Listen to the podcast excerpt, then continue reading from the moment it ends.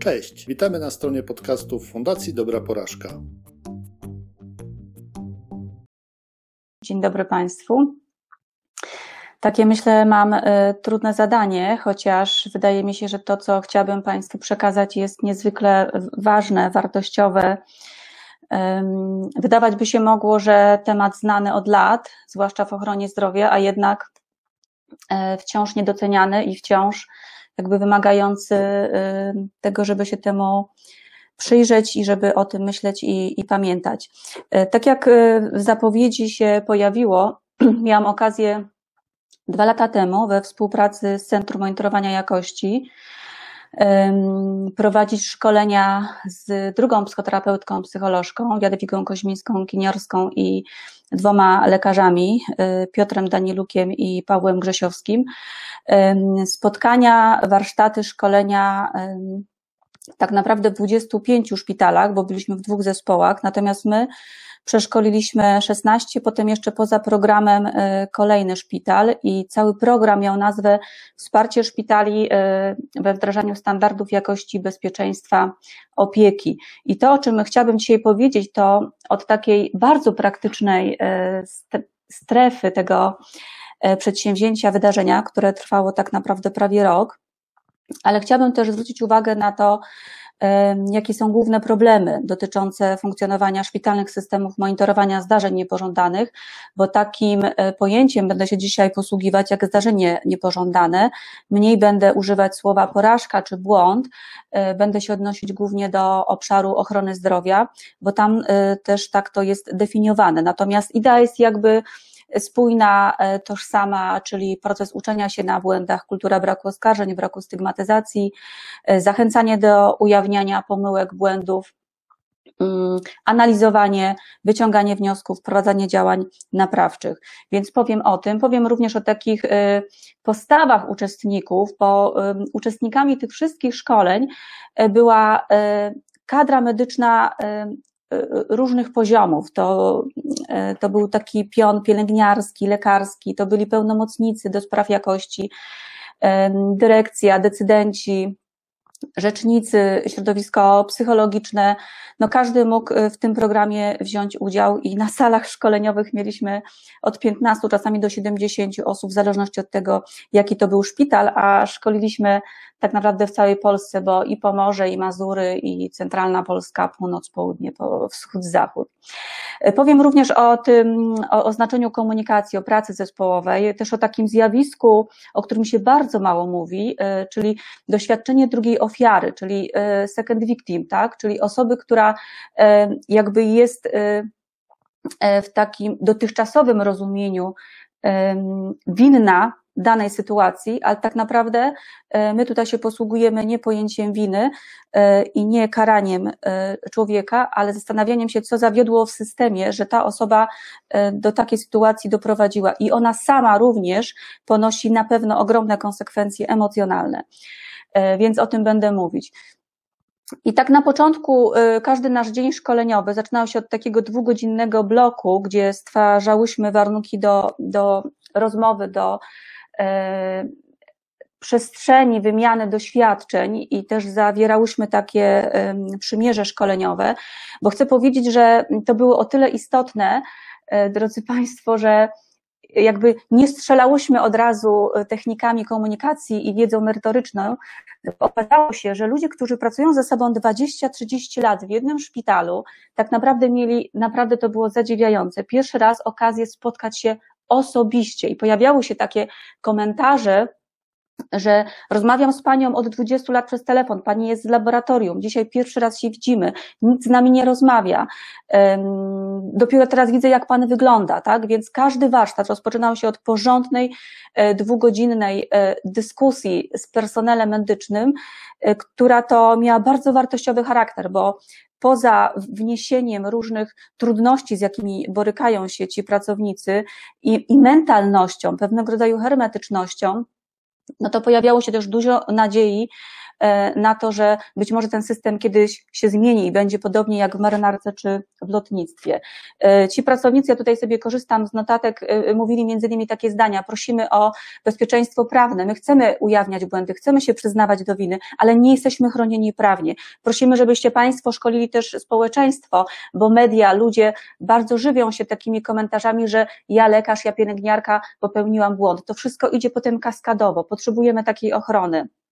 Bo wiadomo, i tutaj przyjmiemy już takie założenie na początku, że im więcej błędów, pomyłek zgłasza szpital, tym jest bardziej bezpieczniejszy.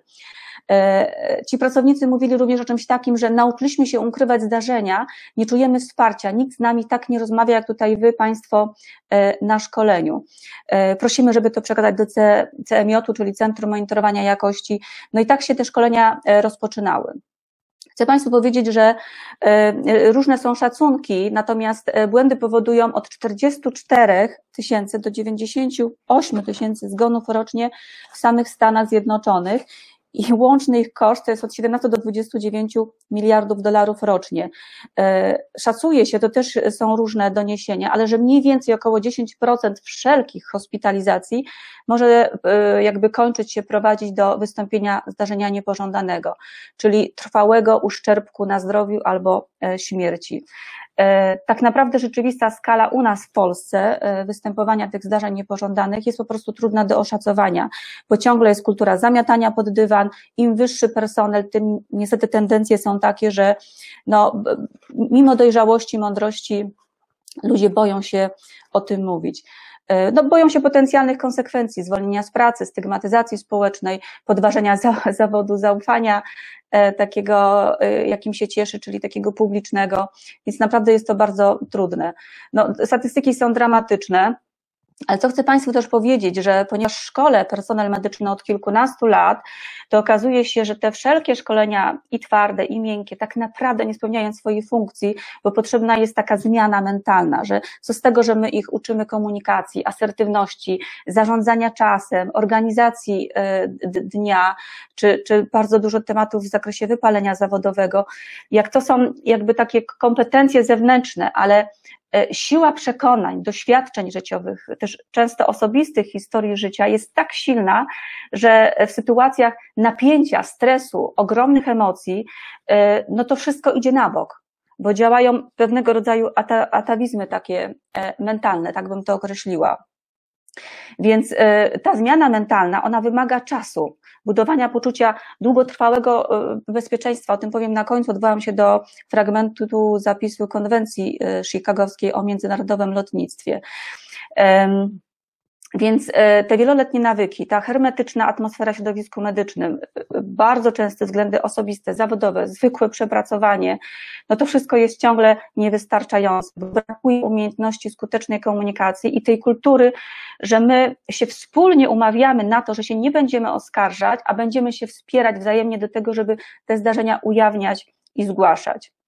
Mam taki, przeczytam bardzo ciekawy fragment z pozycji Być lekarzem, być pacjentem pomiędzy Wojtkiem Eichelbergerem a panią Ireną Stanisławską i on w tej pozycji mówi tak: słuchajcie, najszybciej i najwięcej uczymy się w środowisku, które rozumie, że nikt nie jest nieomylny, że można pytać o wszystko, o wszystkim rozmawiać i dyskutować. Wielu lekarzy czuje, że są profesjonalnie i środowiskowo osieroceni, bo są takie oczekiwania, że kończysz studia, kończysz staż, jesteś samodzielny i od tej pory nie wypada zadawać pytań. Musisz wiedzieć po prostu. Pamiętam, jak prowadziłam takie szkolenie w Świętokrzyskim Centrum Onkologii i pani doktor i z tytułu, i z zawodu powiedziała: założono nam słuchawki i kazano nam być bogami. Ja potem podzieliłam się też tymi doświadczeniami, jak miałam rozmowę z Gazetą Wyborczą, że jest jakiegoś rodzaju omnipotencja, która pokazuje, że nie wolno zadawać pytań, nie wolno się mylić, nie, nie wolno rozmawiać, trzeba po prostu ubrać jakiś skafander, maskę nieomylności i tak funkcjonować przez całe życie zawodowe. Więc tyle ze strony Wojtka Eichelbergera, ale różni ludzie o tym w różny ciekawy sposób mówią. Taka badaczka opieki zdrowotnej Nancy Berlinger która pracuje nad taką publikacją po krzywdzie, mówi w ten sposób, taki z kolei inny cytat, że studenci obserwują, bo to już jest na etapie studiów, to co mówiła mi ta lekarka w Centrum Onkologii, obserwują doświadczonych lekarzy i uczą się, że osoby odgrywające rolę mentorów, właśnie zwierzchników, wyznają, praktykują, uwaga, nagradzają tuszowanie błędów, że to jest jakiegoś rodzaju umowa społeczna, ale taka bardzo niedojrzała, można powiedzieć, do której jesteśmy mocno przyzwyczajeni. Tak? Czyli ona opisuje taki niebywały opór lekarzy przed wyjawnianiem prawdy i takie różne akrobacje umysłowe, żeby zatuszować jak najwięcej. Tak? Czyli zobaczmy, jak to jest mocno zakorzenione. Natomiast chcę powiedzieć, że dotarłam też do takich badań profesor Seng z dwutysięcznego roku, gdzie ona wyróżniła już wtedy siedem obszarów uciążliwych takich cech zawodów, ale one bardzo dobrze korespondują z ilustracją źródeł występowania zdarzeń niepożądanych. I mówi tutaj o różnego rodzaju czynnikach, które jeśli w procedurach zdarzeń niepożądanych będziemy analizować i będziemy się przyglądać, jak funkcjonuje cały system, to zobaczymy, że ten czynnik ludzki jest naprawdę znikomy, że to jest sieć naczyń połączonych, pajęczyna bardzo silnych od siebie zależności, gdzie zmiana poszczególnych modułów, trybów usprawniłaby system i nie dochodziłoby do pomyłek. Czyli mówi o zmianowości, o pracy, o takim nieregularnym trybie tej pracy, do którego są osoby medyczne przyzwyczajane, to już w ogóle byłby inny aspekt jakiejś psychosomatyki i, i higieny psychicznej, która jest mocno zaniedbana w tym obszarze, ale też mówi o obciążeniach psychicznych, bo w przeciwieństwie do innych zawodów, no, wychodzimy do pracy z taką świadomością, też jestem reprezentantem zawodu medycznego, z taką świadomością, że odpowiadamy za życie i zdrowie drugiego człowieka. I to jest taka nieustanna konfrontacja również z tym, że mamy do czynienia z jakąś nieuchronnością, yy, yy, przemijania z nieuchronnością śmierci, czyli to jest takie duże obciążenie psychiczne. Tutaj też jest taka specyficzna sprawa, że to jest zawód, który wymaga szybkiego reagowania na sygnały pacjentów, taki stan ciągłej gotowości, czujności, napięcia, tak, który jest wyłączany bardzo rzadko, a, a w najlepszym wypadku w nocy podczas snu. Też jest informacja w tych badaniach o takiej konieczności pokonania bariery intymności drugiego człowieka, że personel medyczny spotyka się z człowiekiem nie tylko fizycznie, ale też w jakiś sposób intymnie i te granice są no bardzo um, zacierane, bo ta ekspozycja i emocjonalna i, i fizyczna jest bardzo duża i też pacjent, który jest w szpitalu, on jest w regresie i też no, wchodzi w W, w, często w taką pozycję osoby potrzebującej i my mamy taką funkcję opiekuńczą. Są też inne czynniki, lokalowe, architektoniczne, nieodpowiednie warunki pracy, ogromny brak środków medycznych. Słuchajcie, jak pisałam artykuł do Charakterów w czerwcu na temat właśnie tego, jak teraz porusza się ochrona zdrowia w okresie pandemii, to rozmawiałam z pełnomocnikami szpitali i ekspertami W H O, którzy mówili, że za późno środki medyczne docierają, że ciągle jest tego za mało, że jest deficyt, że nie ma pieniędzy, że to jest po prostu naprawdę wiązanie końca z końcem w jakiś skrajnych, w skrajny sposób. Czyli nieekonomiczna organizacja opieki medycznej, no i zróżnicowany status zawodowy od niskiego w przypadku personelu pielęgniarskiego po wysoki w przypadku zwłaszcza uznanych lekarzy, czyli tych czynników jest naprawdę bardzo dużo, to są jedne z, z wielu badań, które pokazują, jak wiele rzeczy wpływa na to, że ja idę do pracy i popełniam błąd i z tego powodu cierpi człowiek czy, czy umiera, tak? I że y, karanie, ocenianie, nagana, eliminowanie przede wszystkim naprawdę spowoduje odsunięcie człowieka i zabierze możliwość nauczenia się na błędach dzięki temu człowiekowi, bo tak naprawdę osoba, która popełniła błąd, często to powtarzałam na szkoleniach, to jest bardzo wartościowa osoba, bo dzięki niej I, i prawdzie, i relacji z nią możemy się dowiedzieć, co się naprawdę wydarzyło, przeanalizować to uczciwie i doprowadzić do tego, żeby tego błędu więcej nie było. Jeśli wyeliminujemy tę osobę i nie dowiemy się, co zawiodło w systemie i dlaczego do takiej sytuacji doszło, to się nie nauczymy. Stracimy okazję, można powiedzieć, ekspercką, tak? Więc to, to jest bardzo istotne. Co, co dalej bym chciała powiedzieć, że um, jakby cały autorytet, szacunek wo, wobec osób medycznych jest coraz bardziej taki nadszarpnięty. To też obserwujemy w mediach, w takich środowiskach y, y, społecznych. Więc dochodzimy do czynników, jak tutaj teraz mówię, też takich miękkich, kompetencji, umiejętności społecznych. Też pracownicy nie są kształceni w tym zakresie, nie, nie, nie mają podstaw psychologii, nie mają treningów interpersonalnych, nie mają obowiązku przechodzenia też terapii. No naprawdę są uczeni w doskonały, świetny sposób rzemiosła, jakiego wykonują, natomiast w relacjach no, często wychodzą takie hermetyczne, trwałe postawy i, i to jest bardzo widoczne. Jeszcze chcę po powiedzieć o, o czymś takim, o czym mówi kierownik Zakładu Ekonomiki i Jakości w Ochronie Zdrowia, pani doktor Izabela Witczak, że ona pokazuje takie czynniki określane przez W H O, czyli brak szkolenia, to o czym powiedziałam przed chwileczką, takiego ogólnie mówiąc terapeutycznego, takiego psychologicznego dla personelu medycznego, co się okazuje niewystarczająca znajomość pacjenta, mimo, albo ja sobie myślę, że z powodu coraz większej większych wymogów dokumentacji medycznej, tak? Nieodpowiednie postrzeganie ryzyka w procesach diagnostycznych, pielęgnacyjnych i terapeutycznych. Jest po prostu presja czasu, presja ludzi i presja procedur bardzo duża. Przepracowanie, niedostateczna komunikacja interpersonalna, to się bardzo często pojawia.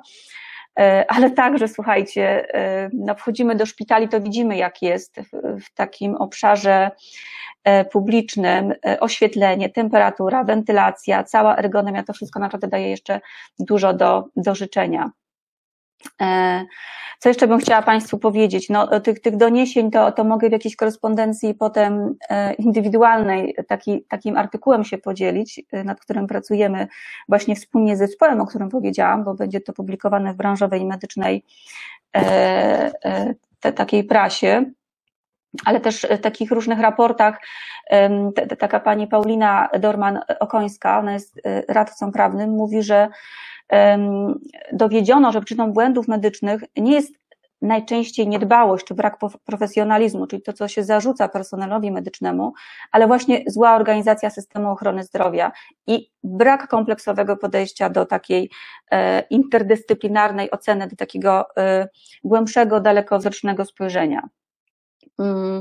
Więc zobaczmy, że te, ten aspekt, który naprawdę ma no, o, o, ogromną ilość warstw, to, to jest ta złożoność i wielowymiarowość. Jak czytałam książkę Matthew Syed, Metoda czarnej skrzynki, którą Wam serdecznie polecam, to on tam pokazuje taki sposób myślenia właśnie w branży lotniczej, że jest ogromny szacunek do złożoności natury ludzkiej, że to się po prostu bierze pod uwagę. I on w tej publikacji, ona jest z dwa tysiące siedemnastego roku, pisze tak: bywa, że odwlekanie dokonania wyboru jest najgorszym z możliwych błędów, nawet jeśli ostatecznie wychodzi na to, że miało się rację. Natomiast podkreśla też coś ważniejszego, co sięga tak naprawdę głębiej i oddziałuje bardziej subtelnie, czyli kultura. To, o czym cały czas mówię, że zobaczmy, że do wielu błędów, pomyłek prowadzą konkretne ścieżki, że to jest w dużym stopniu przewidywalne, chociaż nieoczywiste, lecz przewidywalne to są te schematy, które specjaliści tak tacy zajmujący się wypadkami, analizą różnych wypadków nazywają sygnaturami. I jest taki psycholog, specjalista do spraw systemów skłonności do stygmatyzacji popełnionych błędów, Sidney Dekker, i on mówi, że to wszystko nam towarzyszy od co najmniej dwóch i pół tysiąca lat, więc naprawdę mamy bardzo dużo do zrobienia jeszcze w tym temacie. Jest też tam takie zdanie, które bardzo lubię, że o ile medycyna na przestrzeni dwustu lat przeszła na system otwarty i, i taki też otwarty dialog, o czym też mówi Jacek Santorski o, o, o open dialogu i bardzo szybko ewaluowała, o tyle systemy ochrony zdrowia, wydawałoby się, że subtelna różnica, a jednak zatrzymały się w miejscu. Tak, gdzie w tych systemach zamkniętych, o, tych też Jacek, o tym też Jacek mówi, też mówił w Tychach, jak był naszym gościem parę lat temu, um, gdzie porażki nie prowadzą do rozwoju. informacje o błędach i pomyłkach są interpretowane niewłaściwie lub właśnie są ignorowane. Że ciągle mówi się o tym, że warto tuszować te błędy medyczne, bo jak sobie uświadomimy skalę zjawiska, to mogłoby to doprowadzić naprawdę do katastrofy, no ale od czegoś trzeba zacząć i bardzo często, o tym powiem też za chwilę, ci wszyscy uczestnicy szkolenia mówili o tym, że um, jak były niepełne zespoły na sali szkoleniowej, że czemu tu nie ma wszystkich decydentów, czemu tu nie ma z nami kadry, a z kolei podczas szkoleń, gdzie ta kadra była na sali obecna, to mówili, dobrze, że tutaj Państwo są, że jest Pan dyrektor, że jest Pan prezes, że jest Pan pełnomocnik, bo wszyscy słyszymy te same treści, tak? Bo zmowa milczenia jest po prostu katastrofalna w skutkach i jeśli od góry nie będziemy mieć przyzwolenia, zgody na to, że chcemy zgłaszać te pomyłki medyczne i nie będziemy mieć wsparcia, to nie będziemy tego po prostu robić, bo się boimy o swoje zawody, o swoje pieniądze, o swoje rodziny, o utrzymanie swojego życia. Więc pracownicy bardzo często deklarują, że no, nie uczestniczą i nie uczestniczyli w tego rodzaju szkoleniach przez dziesięć, dwadzieścia, trzydzieści lat swojej pracy zawodowej. I teraz o tych takich postawach wyjściowych i końcowych podczas tych szkoleń.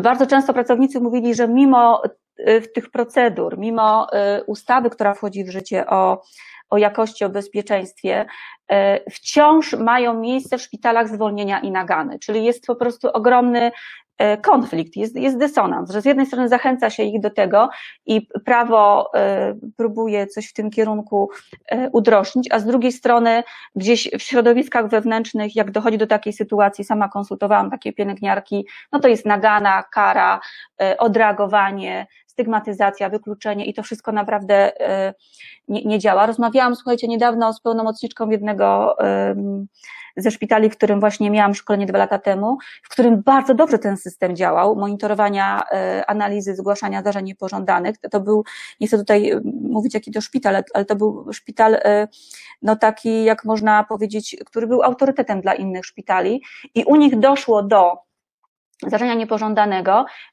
wszedł prokurator, weszły media i złamano taką ważną zasadę, o której nie powiedziałam, o której teraz powiem, czyli anonimizacja zgłoszeń, że pracownicy są zachęcani i przekonywani, że to jest anonimowe i dlatego to robią i się okazuje, że ten szpital musiał to wszystko ujawnić prokuratorowi i mediom i okazuje się po paru miesiącach, bo ta pełnomocniczka tak mówiła, że wszystko po prostu poszło, brzydko mówiąc, na bok. Znowu się boją, znowu nie zgłaszają, bo nie mają tego zabezpieczenia, nie mają tej ochrony. Więc to jest niezwykle ważny czynnik. Kolejnym ważnym czynnikiem jest to, że pracownicy mówią, że psycholodzy są głównie na potrzeby pacjentów czy ich rodzin i też w bardzo okrojonych etatach, natomiast nie ma wsparcia psychologicznego dla personelu medycznego. Jest bardzo mało superwizji, praktycznie to, to jest no, no, no rzadkość, czy jakiś grup Balinta, to wszystko jest bardzo potrzebne i, i wskazane. Co jeszcze mogę powiedzieć? Też pracownicy, okazuje się, medycznie mają trudność w tym, żeby rozróżnić, czym jest zdarzenie niepożądane, czym jest konflikt, czym jest sytuacja trudna. Okazuje się też, że jak pytałam, jaka jest wasza misja szpitala na przykład, to też jest duży z tym kłopot, że są ludzie, którzy pracują dziesięć, dwadzieścia lat w szpitalu i nie wiedzą, jaka jest misja szpitala, czyli jest, nawet jak ona jest, to ma taki charakter naprawdę bardzo teoretyczny i okazuje się, że to jakoś nie współbrzmi z taką tożsamością zawodową, jaką się do tej pracy przychodzi. Ma. Pracownicy boją się przede wszystkim kompromitacji, utraty tego autorytetu, boją się pomówień wzajemnych. To są ogromne zespoły, to jest kilkanaście, kilkadziesiąt tysięcy pracowników w jednym miejscu pracy, ogromne zależności. Więc no naprawdę czynniki psychologiczne są, są bardzo duże. Chcę też powiedzieć, że też podkreślają taki chaos w komunikacji i pionowej, i poziomej, trudności w decyzyjności, skuteczności i konsekwencji wśród personelu. Też mówili, że tak naprawdę zgłaszanie to obciąża ich czas, zabiera im pracę, muszą to wykonywać gdzieś potem, że to ich obciąża emocjonalnie, a tak naprawdę rozejdzie się po kościach, jak tego nikt nie powie, to to gdzieś tam nikt się nie dowie i, i będzie okej. Czyli no, no, mimo doświadczenia, dojrzałości, wiedzy jednak te, te postawy są mocno utrwalone. Natomiast no, wszyscy podkreślają wagę bezpieczeństwa i, i spójną politykę i co, co ciekawe, w trakcie tego szkolenia, po tej dwugodzinnej rozmowie, potem był taki szereg różnych ćwiczeń komunikacyjnych, oni na końcu wychodzili z nadzieją, z takimi przekonaniami, że może warto, że to ma sens, że dobrze, że o tym rozmawiamy, że to może być jakiś początek, więc dużą taką nadzieją również my jako prowadzący wychodziliśmy. Więc tutaj jakby odnosząc się do takiego psychologicznego sformułowania, który też jakby poruszałyśmy na szkoleniu, to, to był monolog wewnętrzny. I jak słuchałyśmy, jakie przekonania pan czy pani mają, no to jestem uciążliwy, może nie mam kwalifikacji, jak oczywiście zgłoszę dane zdarzenie, tak, że się za mało staram, że inni może nie sprawiają tyle kłopotu, że jeśli ja zgłoszę, to szpital będzie mieć z mojego powodu problemy, będzie obciążony większymi składkami, ludzie nie wierzą w tą anonimizację zgłoszeń, mówią, że to same kłopoty, ale przede wszystkim mówią, że i tak to nic nie zmieni, że próbowali, działali, ale, no ale to wszystko się jakoś kończyło na procedurach, a tych działań naprawczych nie ma, albo były na początku, a potem znowu wszystko było, jak to się mówi, po staremu, że się nie da na przykład, tak? I, no i przede wszystkim to, że ich prawo nie chroni. Co jeszcze chcę powiedzieć, że te wszystkie szkolenia, słuchajcie, były na terenie szpitala i to dodatkowo był taki czynnik, który mógł generować zdarzenia niepożądane, bo część personelu wchodziła, wychodziła, oni czasami odbierali telefony, więc to naprawdę były warunki czasami jak na froncie. Trzeba było podążać za tym, co się dzieje na terenie szpitala. Ale też ci pracownicy podkreślali taką dużą wartość myślenia psychologicznego, refleksyjności. Jak już się pojawiły te otwarte rozmowy i zaczęliśmy słuchać tego, co mają do powiedzenia momentami, było to tak jak na, ja się czułam któregoś razu, jakbym była pod ostrzałem, po prostu jakbym była matką, która wysłuchuje grona dzieci, których nikt nigdy nie słuchał. Przepraszam za to porównanie, być może takie psychoanalityczne, ale naprawdę tych ludzi mało kto wysłuchuje, z czym oni się muszą mierzyć, a mając na uwadze złożoność natury ludzkiej, czasami to są kwestie nie do przebrnięcia, tak? Więc coś bardzo trudnego. No właśnie pokazywali tą wartość takiej zmiany myślenia krótkowzrocznego na dalekowzroczne. Dużą nadzieję pokładają w decydentach, o tym już mówiłam, ale też, że potrzebują być traktowani z szacunkiem i godnością. To, to też bardzo ważne. Więc no, jak, jak, jak słyszycie, to mnie bardzo emocjonuje, bo nie wiem, pięćset osób, może więcej, przeszkoliliśmy i to naprawdę były spotkania człowieka z człowiekiem, nie trenera ze specjalistą, ale poruszane były bardzo intymne, czasami osobiste sprawy, które zostały już tylko między nami na tych salach szkoleniowych. Więc to, co tych ludzi w fartuchach, w kitlach medycznych motywuje, to jakieś poczucie sensu i wartość tej idei i, i możliwość rozmawiania, stworzenie możliwości wymiany poglądów, opinii. To wszystko było dla nich naprawdę ważne. I to wszystko się na tych szkoleniach działo, bo nie chodzi o to w szkoleniach, żeby mówić o tym, czym jest komunikacja i że trzeba stwarzać możliwość rozmowy. My to właśnie próbowałyśmy robić w sposób bardzo praktyczny i też wypracowaliśmy, tutaj Wam odczytam kilka takich propozycji, jak można się zachęcać do zgłaszania zdarzeń niepożądanych, bo też bardzo ważną rolą jest to, żeby kolega, koleżanka, czy jest to lekarz obok, czy pielęgniarka, czy pełnomocnik, czy dyrektor, żeby oni się wzajemnie komunikowali, tak? Zachęcam Cię, zgłoś to zdarzenie. Możesz na mnie liczyć, w tej sytuacji postąpiłabym podobnie, zapewnię Panu wsparcie, nie wiem, umożliwimy kontakt z psychologiem, z prawnikiem, tak? Zapewnienie, że jeżeli Pan czy Pani zgłosi dane zdarzenie, że to nie poniesie za sobą konsekwencji personalnych, ani też nie będzie żadnego zwolnienia na przykład, tak?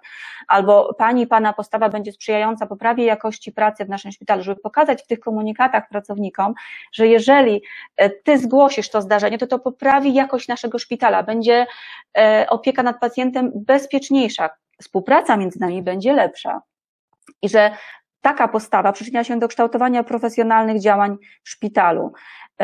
Proszę nie obarczać się winą, przeanalizujemy tę sytuację, aby ustalić, co zawiodło. Zakładam, ufam, że wykonuje Pan, Pani swoją pracę najlepiej jak potrafi. Każdemu zdarza się popełniać błąd. To to też często mówiłam na szkoleniach, że nikt z nas nie przychodzi do pracy po to, żeby popełniać błąd. Nikt z nas nie przychodzi po to, żeby spowodować, że jakiś człowiek umrze albo, albo będzie miał trwały uszczerbek na zdrowiu. nie przychodzimy po to do pracy, natomiast błędy są często częścią naszego życia po prostu. Więc tych komunikatów tutaj jest więcej. To, co się wydarzyło, nie jest Pana winą, tak? Zrobimy wszystko, aby ustalić, jakie czynniki wpłynęły na tę szkodę. Bardzo ważne zdanie. Więc zobaczcie, że taka komunikacja między sobą jest również bardzo ważna. Co, co jeszcze? Też na końcu mam rekomendacje, które wypracowałyśmy po tych szkoleniach, to mogę udostępnić Jarkowi, jak ktoś z Państwa będzie zainteresowany. Rekomendacje dla pielęgniarek, dla rodzin, dla pacjentów, dla lekarzy, dla decydentów, dla, dla mediów w różnych obszarach, żeby ten temat jakoś, jakoś poruszyć. Więc tutaj też mam takie zdanie, jakże często słyszałyśmy, my trenerki, tu powinien być z nami dyrektor, ktoś z Ministerstwa Zdrowia, żebyśmy mogli mieć gwarancję, że to, o czym rozmawiamy, jest wartością wspólną, tak? Że to nie jest tak, że się tego nauczy pięćdziesiąt osób na szkoleniu, ale tych kilkanaście osób, które o tym decydują, kilkadziesiąt, kilkaset, które w tym szpitalu pracują, że to jest gwarancja wartości wspólnej, tak, że nie chcemy być oskarżani, że gramy do jednej bramki, można powiedzieć. Więc co, co jeszcze mogę do tego dodać?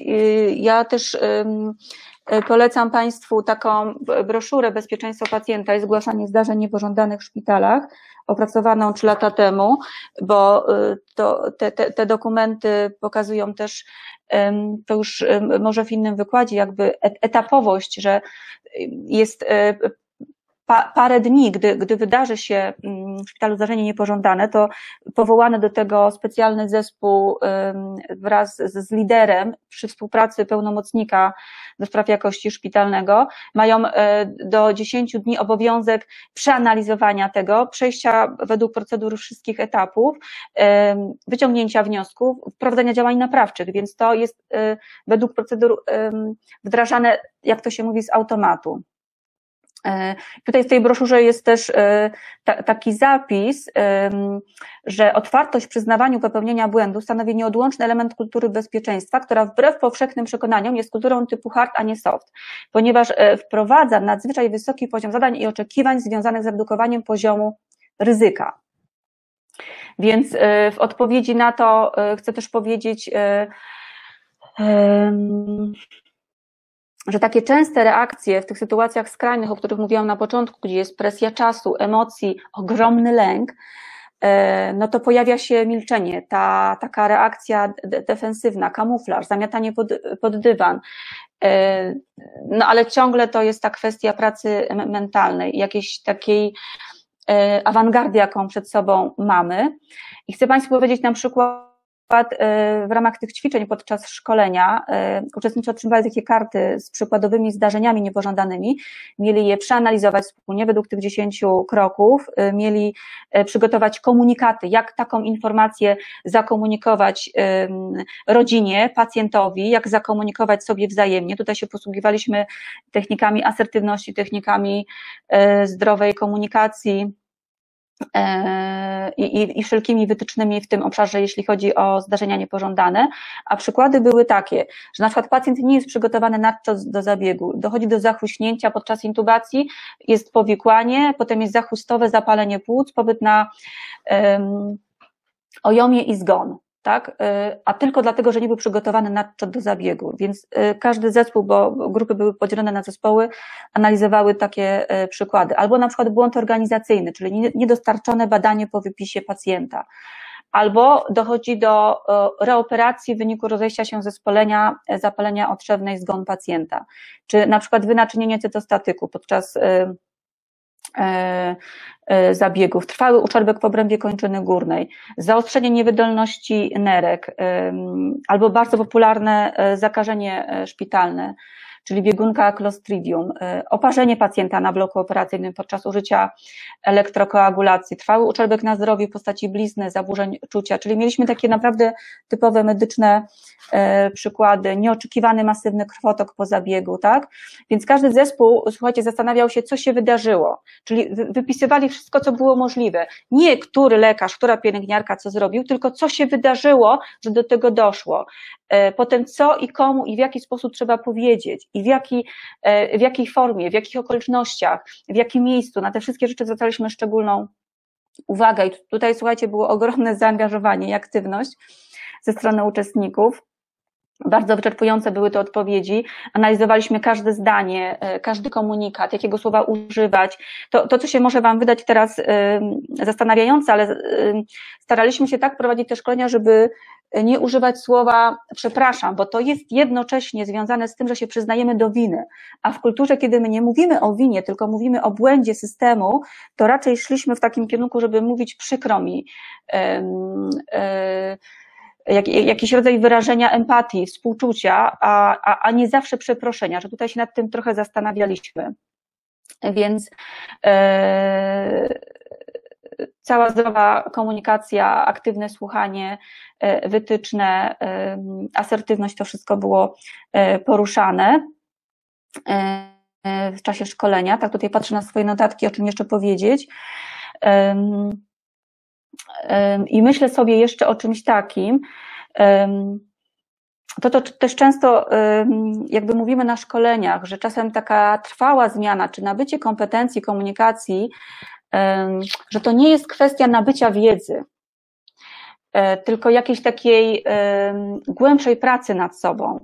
To, o czym mówią psycholodzy czy, czy często Wojtek Eichelberger, że jak ja myślę o sobie, jaką ja mam historię życia, jakimi ja się w życiu kieruję przekonaniami, jakie ja mam skrypty swojej historii rodzinnej, jaki jest właśnie monolog wewnętrzny, dlaczego boję się, dlaczego jakby wchodzę w taką pozycję ofiary albo w pozycji agresora, dlaczego nie potrafię się zdrowo komunikować, dlaczego nie stać mnie na jakąś dojrzałość, że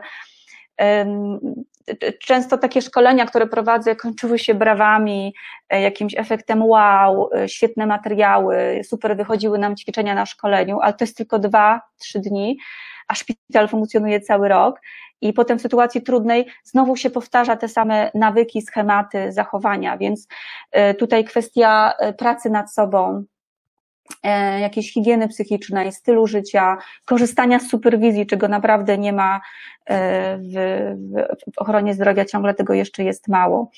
I chcę, chcę Wam powiedzieć o takich jeszcze dwóch postaciach. Różni ludzie o tym różnie mówią i jakoś zawsze jest ten wspólny mianownik. Na przykład psychoanalityk Symington podkreślał, że zdrowie psychiczne wymaga właśnie aktu akceptacji, takiej rzeczywistości, uznania um, pewnych faktów w swoim życiu, a to właśnie wymaga wysiłku, bo musimy rezygnować z jakiegoś swojego poczucia komfortu, że jak się odsuwamy od własnego wnętrza, potrzeb, poczucia winy, napięć, emocji, to przestajemy siebie widzieć. Tak, nie konstruujemy własnej jakiejś spójnej tożsamości. I też podczas tego szkolenia powoływałam się na definicję profesora Kazimierza Dąbrowskiego, który jest prekursorem higieny psychicznej, bo też tym się zajmuje. Bardzo sobie cenię jego wiedzę i jego przekaz i różny sposób, w jaki definiuje tę higienę. I on mówi tak, jeśli jesteś zdrowy psychicznie, musisz mieć empatię, miłość, przyjaźń, gotowość do pomocy i tak dalej, ale też krytycyzm, żeby odróżniać dodatnie i ujemne wartości, postawy swoje i innych ludzi, tak? Więc no, temat bardzo szeroki. Jeśli chodzi o to zjawisko tej drugiej ofiary, no to też, też jest bardzo ważne, że też bardzo podkreślałyśmy na szkoleniach taki aspekt, że, że osoba, która jest jakby źródłem tego błędu, która bezpośrednio do, doprowadza do pomyłki, no to wyobraźmy sobie, jak my byśmy byli w takiej sytuacji, ona i tak już ponosi ogromne koszty emocjonalne, czy jak dojdzie do uszczerbku na zdrowiu, czy śmierci, to niezależnie od tego, jaką ona otrzyma karę, czy zostanie wyrzucona z pracy, dostanie nagane i tak dalej, przejdzie procesy sądowe, ona z tą informacją już będzie do końca życia. Więc pytanie otwarte do nas wszystkich, co z tym zrobić? Czy ją wyeliminować? Czy skorzystać z tej wartości błędu, jaka się pokazała i nauczyć się, żeby inna pielęgniarka, inny lekarz nie musieli się z czymś takim zmagać i inni ludzie nie cierpieli na zdrowiu czy nie umierali. Więc ci oso te osoby no, też cierpią na różne no, dolegliwości, tak? Na bezsenność, na, na koszmary. Często się decydują na terapię czy na konsultację, pomoc psychologiczną. Jakoś mocno tracą na wartości, mają lęki. No, cały obszar tutaj psychologiczny byłby do, do rozwinięcia, bo oni też przeżywają traumy. Więc to, to jest naprawdę bardzo ważny komponent tej sytuacji, bo, bo to jest wstrząs dla takiej osoby, tak? Jeśli bym się dowiedziała, że z mojego powodu ktoś już nigdy nie będzie chodził, albo matka nie będzie mieć dziecka, bo, bo dziecko zmarło przy porodzie, albo podała mi niewłaściwy lek, to co mi z tej nagany, z tej kary, z, tej, z tego wyeliminowania z pracy, jak, i jak się ze mną nie porozmawia i nie dojdziemy do wniosku, co, co, co się wydarzyło. Więc zobaczcie, jak to jest naprawdę ważne po, po obu stronach, że to jest troska w ogóle o, o personel medyczny, yy, yy, który jest w takich sytuacjach bardzo zaniedbywany. Bo tak naprawdę każdy pracownik ochrony zdrowia może stać się taką drugą ofiarą. Mówi się nawet, że to jest pięćdziesiąt procent wszystkich świadczeniodawców, więc naprawdę, yy, naprawdę bardzo dużo. Yy. Tak już zbliżając się do końca, doktor Izabela Witczak, o której wcześniej mówiłam, mówi coś takiego, że nie mamy nadal centralnego rejestru zdarzeń niepożądanych. Słuchajcie, w lotnictwie jest tak, że jest taka ogólna baza międzynarodowa, do której każdy pracownik lotnictwa może zajrzeć, zobaczyć kiedy, gdzie, w jakich okolicznościach się błąd wydarzył, jak go przeanalizowano, jakie wprowadzono działania naprawcze i może się na tym uczyć. A w Polsce, w ochronie zdrowia, ciągle nie ma takiej bazy, jeszcze ta ustawa jest ciągle w powijakach, więc naprawdę jest dużo do zrobienia. Więc nie mamy rzeczywistej liczby zdarzeń niepożądanych w Polsce. Nie wszyscy zgłaszamy, ale też na przykład personel medyczny ma taką tendencję, że nie zgłasza wszystkich zdarzeń. Zgłaszają często upadki, takie zdarzenia niegroźne, ale już tych poważnych nie. Boją się, tak jak powiedziałam, kompromitacji. Ważną też sprawą, o której tylko krótko powiem, jest też zgłaszanie i analizowanie zdarzeń niedoszłych, a to już jest innego rodzaju kultura, bo zdarzeń, do których nie doszło, ale wiemy, jak to się mówi, że o mały włos mogło dojść do nieszczęścia, to takie zdarzenia, czyli tak zwane zdarzenia niedoszłe, też się powinno analizować i uczyć tego już na etapie studiów medycznych. Więc kończąc, że taka aksjologia treści szkoleń na temat tych zdarzeń niepożądanych, czyli skupianie się na tej kulturze braku oskarżeń, na takiej płaszczyźnie inter, ale też intrapersonalnej, na takim psychologicznym oporze, no to to jest to wszystko jak, jakby jakąś konsekwencją wzrastania w określonej kulturze, tradycjach, zasadach wychowania, tak, gdzie u nas i w szkolnictwie, i w domach rodzinnych no, kategoria winy, kary, nagrody to jest coś po prostu powszechnego, tak? Nawet w wychowaniu dziećmi, no, czy w świetlicach, jak kiedyś pracowałam z dziećmi, system kar i nagród i cześć, tak? A nie ma takiego rozumienia, którego uczymy się też w psychoterapii, a, a jest to dalekowzroczne i dużo bardziej pomocne. E, e, więc tak myślę sobie, że to jest taka bardzo psychologiczna płaszczyzna, w której jakby potrzebujemy się spotykać i I, i rozmawiać i, i zachęcać wzajemnie do takiej y, y, jakiejś współpracy i żeby uczyć się y, przyjmować też wzajemne konflikty, postawy, przekonania, y, jakoś to rozumieć, y, nie oceniać, żeby umieć mówić też o rzeczach trudnych. Y, I tak jak powiedziałam na początku, chciałabym y, już, zbliża się czas y, do, do końca powoli, przytoczyć fragment konwencji chicagowskiej o tym międzynarodowym lotnictwie. Jestem fanką tego fragmentu, bo to jest jakby podstawa, że badanie wypadku lub incydentu, teraz czytam, nie może być prowadzone w celu wykazania winy czy odpowiedzialności, a jego jedynym celem jest poprawa bezpieczeństwa lotów. Czyli zobaczcie, zmiana myślenia, że jeżeli coś badamy, analizujemy, to nie po to, żeby zobaczyć, kto jest winny albo kto jest odpowiedzialny za to. To się gdzieś potem może pokazać w innym kontekście, ale spotykamy się i rozmawiamy po to, żeby poprawić bezpieczeństwo, a nie żeby powiedzieć, że ten doktor czy ta pielęgniarka jest winna, ale żeby poprawić bezpieczeństwo naszych przyszłych pacjentów. Że to jest ten cel, więc to jest coś naprawdę fenomenalnego. I jeszcze dwa zdania. Stworzono, mówimy o lotnictwie, swoistą atmosferę zachęcania do przyznawania się do błędów i politykę niekarania za nie, czyli to jest atmosfera, nad którą pracowano Piloci, ostatnie zdanie, stopniowo przekonywali się do nowych zasad. Stopniowo przekonywali się. I uwaga, liczba zgłoszeń incydentów zaczęła rosnąć, czyli mówiąc o tym na początku, jeśli ilość zgłoszeń rośnie, to znaczy, że dane miejsce pracy, czy to jest lotnictwo, marynarka, szpital, czy jakaś firma, staje się bezpieczniejsze. Jest mniej błędów, bo o tym się po prostu mówi. Czyli kończę już. Chodzi o to, że w tej branży lotniczej doszło do pewnego przeformułowania postaw, ale w medycynie jeszcze nie. I też w branży lotniczej jest większa motywacja osobistej. Miałyśmy na szkoleniu żonę pilota, która powiedziała o tym, że oni wiedzą, piloci, że narażają też własne życie.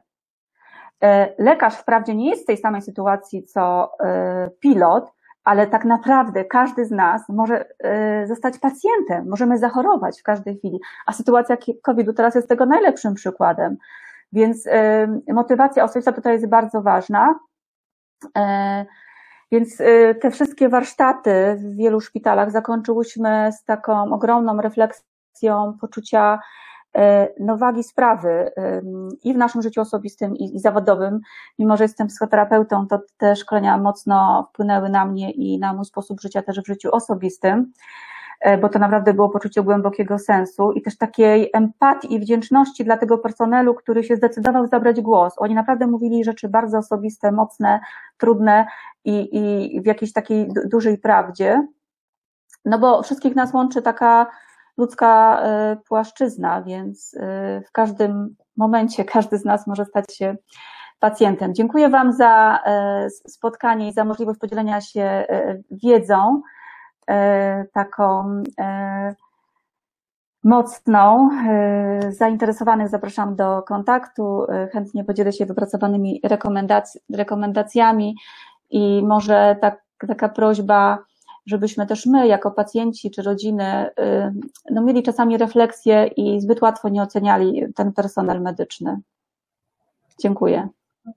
Bardzo dziękuję. Ja nie wiem, czy Pani zwróciła też uwagę, tutaj przesyłałam w trakcie, że, że było to rzeczywiście bardzo ciekawe i dotyczy to nie tylko też szpitali, te, te ważne rzeczy, o których, o których tutaj Pani mówiła, ale też, też innych miejsc, więc ja tak trochę zacytuję, że my też chyba kończymy z wielką refleksją, bo to szalenie ważne zobaczyć też inną perspektywę, perspektywę z drugiej strony, mm. więc bardzo, bardzo serdecznie dziękujemy. Jeżeli jest jakiś chęć dodania jeszcze, jeszcze czegoś, ja tutaj patrzę, czy pojawiają się pytania, bo rzeczywiście wkradł się mały błąd czasowy, za co ja przepraszam, ale jest jeszcze ta chwilka, więc jeżeli pojawiają się, tu nie widzę pytań, jeżeli nie, to trzeba, to możemy jeszcze skorzystać, a jeśli nie, to, to tak jak Pani Justyna powiedziała, można skontaktować się bezpośrednio wtedy. Tak? Okay. To skoro nie ma pytań, to ja ślicznie... Tak, ja jestem reprezentantem... Mhm. Mogę? Tak, jak najbardziej. Werso, Werso Instytut Psychoterapii i Zdrowia, Justyna Rutkowska, w w w kropka werso myślnik rozwój kropka p l, tam są kontakty do mnie, zapraszam i jeśli tylko możemy wspólnie się tym zająć i prowadzić taki rodzaj myślenia w środowiskach medycznych czy innych, to, to naprawdę będzie duża robota. Dziękuję. Dziękujemy za wysłuchanie naszego podcastu. Jeśli szukasz innych ciekawych materiałów, zapraszamy na stronę dobra porażka kropka p l.